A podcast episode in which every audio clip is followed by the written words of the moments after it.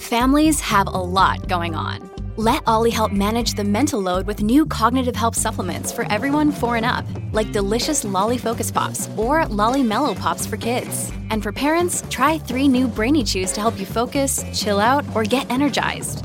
Find these cognitive health buddies for the whole fam at olly.com. That's O L L Y.com. These statements have not been evaluated by the Food and Drug Administration. This product is not intended to diagnose, treat, cure, or prevent any disease. Well, howdy there, Internet people. It's Beau again. So, tonight we're going to talk about the inverted yield curve again. We've talked about it before, so we're just going to do a real simple explanation and then move on.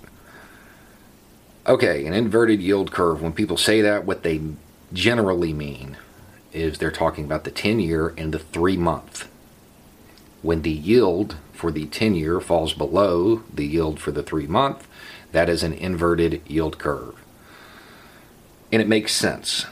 If you're going to give money to somebody and you're going to let them hold it for a specified amount of time and they're going to give you that money plus interest back, you would figure you should get more for giving it to them for 10 years than you would for giving it to them for three months. It makes complete sense. It sounds weird, but it makes sense. What that means when that happens is that investors have a shaky outlook on the future of the economy. And when I say that it tends to indicate we're headed into a recession, I mean that every single recession since World War II has been preceded by this. And it just happened. Um, now, in that time since World War II, there have been one or two false positives. Um, but it just happened, and it happened in October that also matches with what we've seen recently. The last few recessions, the curve inverts, it corrects, it inverts, it corrects, and then eventually the recession starts. It's a warning sign. So, what does all that mean? I've said before, I'm not an economist, and this is certainly not investment advice. Um, this is just me telling you what I've noticed. You know, people say that capitalism is a rigged game, and it is. It is. Certain players in the game start off a dozen, two dozen spaces ahead.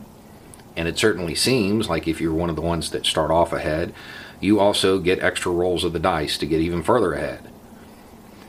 There's also something else. I tend to notice that it's those who started off ahead in the game that know the rules to the game. And that makes it even harder. You know, we've all heard the phrase buy low, sell high. And it, I mean, it, it's common sense, right? But one of the things about financial anything is that emotion comes into it. What do wealthy people do during a recession? They protect what they have. Most times, they protect what they have. They have stuff to lose. They have assets, property. They have something to lose. So they become very conservative with their investments. Oddly enough, that tends to make the recession worse.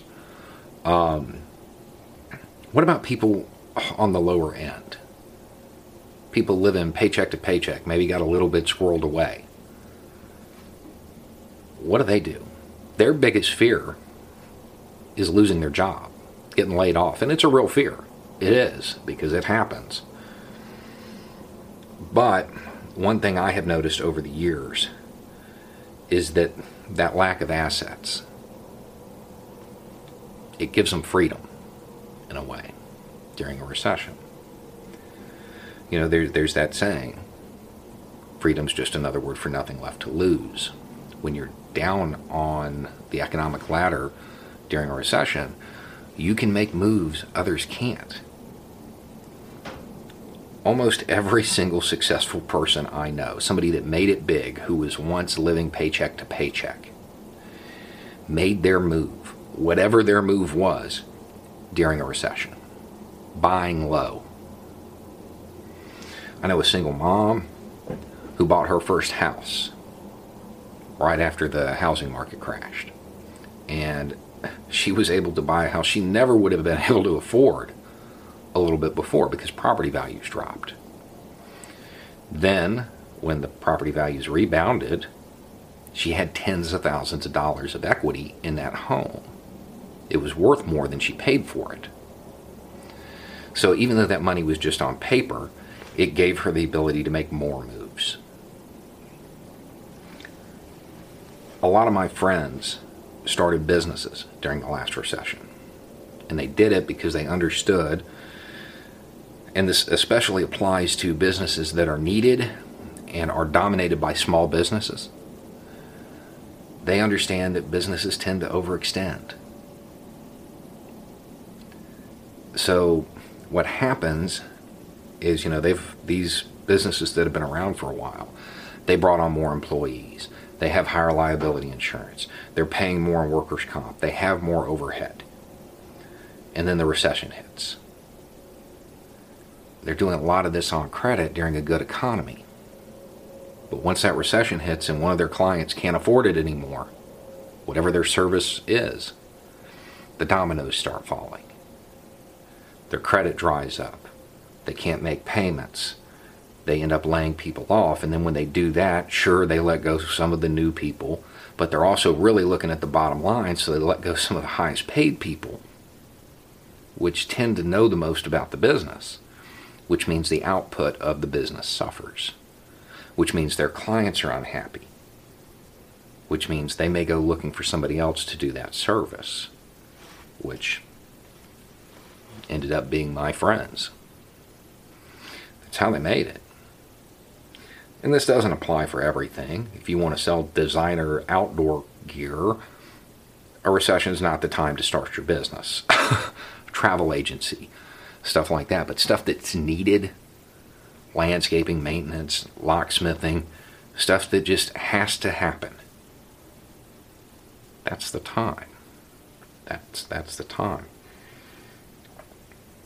So if you're one of those people who has that freedom and you've got you've got that dream, this might be the time to make your move. When the recession hits, might be the time to make your move because your competition is going to be at its weakest. And that's the part of capitalism that doesn't get explained is that that buy low sell high. Yeah, it applies to stocks, it applies to everything. It applies to everything. And if you can buy in to your business when it's low, when the economy rebounds, you've got nowhere to go but up. And I've seen it happen time and again. Again, I'm not an economist, it's not investment advice, but it's something I've noticed over and over and over again. So if you are ready to get it while you can and tell the other older companies to move over, this might be the time to make your move. Just remember, if you do it, it's a rigged game. Treat your employees better than you were treated. Try to make the game a little more fair. Anyway, it's just a thought. Y'all have a good night.